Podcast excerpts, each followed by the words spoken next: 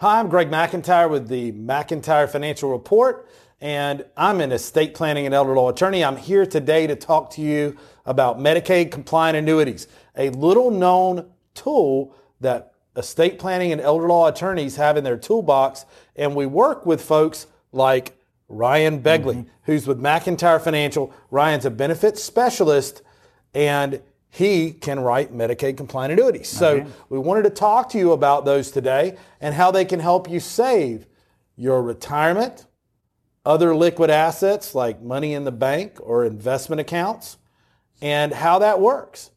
So, Ryan, one of the reasons that you became a benefit specialist, someone who mm-hmm. deals in life insurance, Medicaid compliant annuities, those things, was because of tools like this, right? Yeah, it's very beneficial. It helps people, especially when they're going into long-term care. They um, they assume that Medicare pays for long-term care, and it does not. So there is a gap between um, Medicare and what it will it'll actually pay for. Sure. So we got to close that gap somehow, and we got to provide them with um, a tool that they can use to help, like you said, spend down their assets so they can qualify for Medicaid.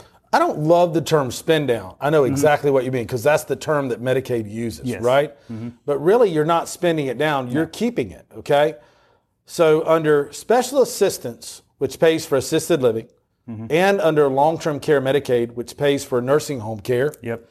they allow for you to put money in a placeholder mm-hmm. where it's off limits and not countable as a resource or an asset. That's true. One of those places is called a Medicaid compliant annuity.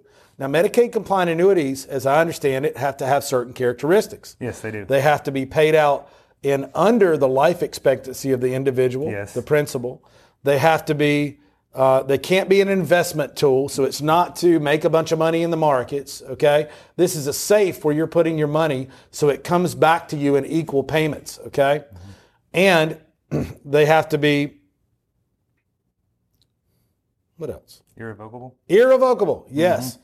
Thank you. See, that's why he's a benefit specialist. So irrevocable. So, you know, once you have an annuity that has those characteristics a, that has the characteristics of a Medicaid compliant annuity, it's not a countable asset transfer. Mm-hmm.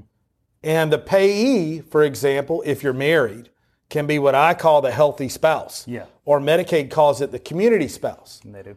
Okay, so I'm to I'm to take you on a little bit of a math trip here, so go with me. And I'll keep it super simple, okay?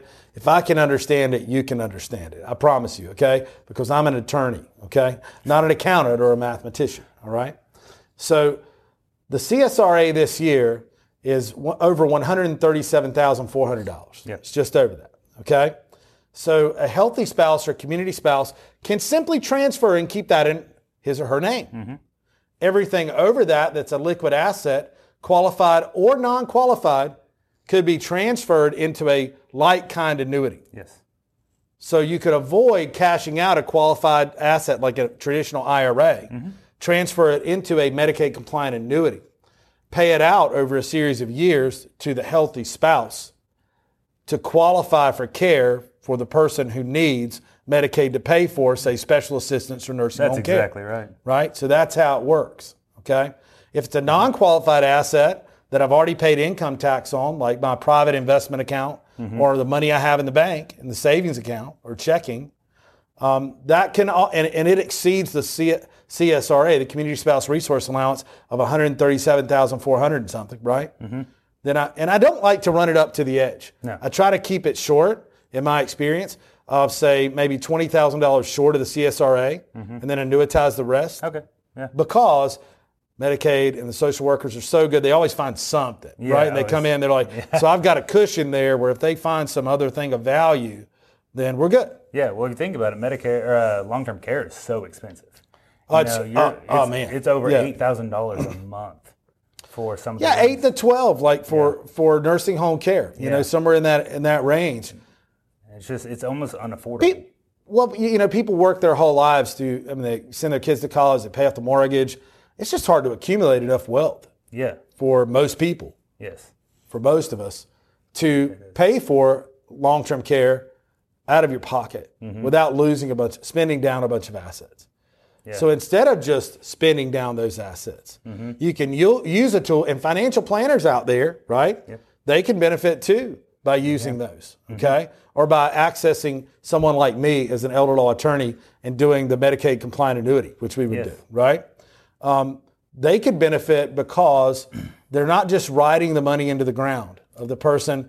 You know, I look at it as managing a plane crash. Yeah. Okay, they actually can put it aside to pay out to the healthy spouse. The healthy spouse can reinvest it. Yeah, it's still Right? their money. Can reinvest it. Right. So so it's new money back into the Mm-hmm. to the accounts for the financial planner to manage and for the family. So there are so many tools that we have in our tool bag. Okay, we ought to do um, a show just on all the different tools. This is one of them.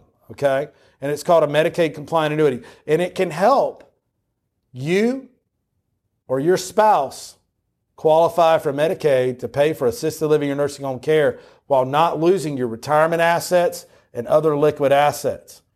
Now, you can check out Ladybird Deeds and other things on our site, McIntyre Elder Law, to check out other ways to protect real estate. Okay? Mm-hmm. But this is for the money, Yeah, right? Yes, you can help us with that. I can. Okay. And if y'all have any questions, just ask us.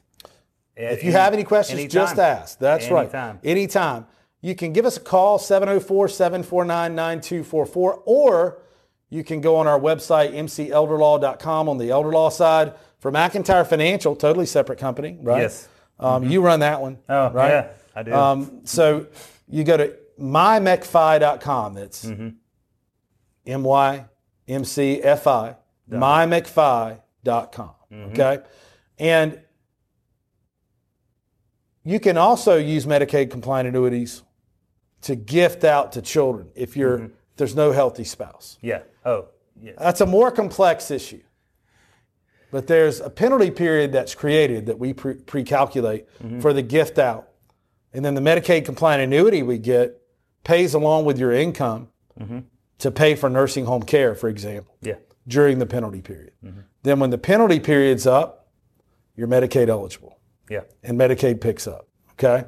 So we do that all the time in both those situations. If you need any help, give us a call at either one of our, check us out at either one of the web addresses or give us a call and we'd be glad to help. Man, I'm glad, I'm glad, I'm glad you're here, man. I'm glad you. you're talking about these things and we're glad to bring this information to you. We come to you every week with the McIntyre Financial Report. So tune in next week, midweek, for another tool from our tool bag, okay? Um, or another issue that we're going to cover regarding finances and helping you save your retirement, pay for long term care, and more. Mm-hmm. Thank you guys. That was pretty good, right? That's pretty good. Yeah.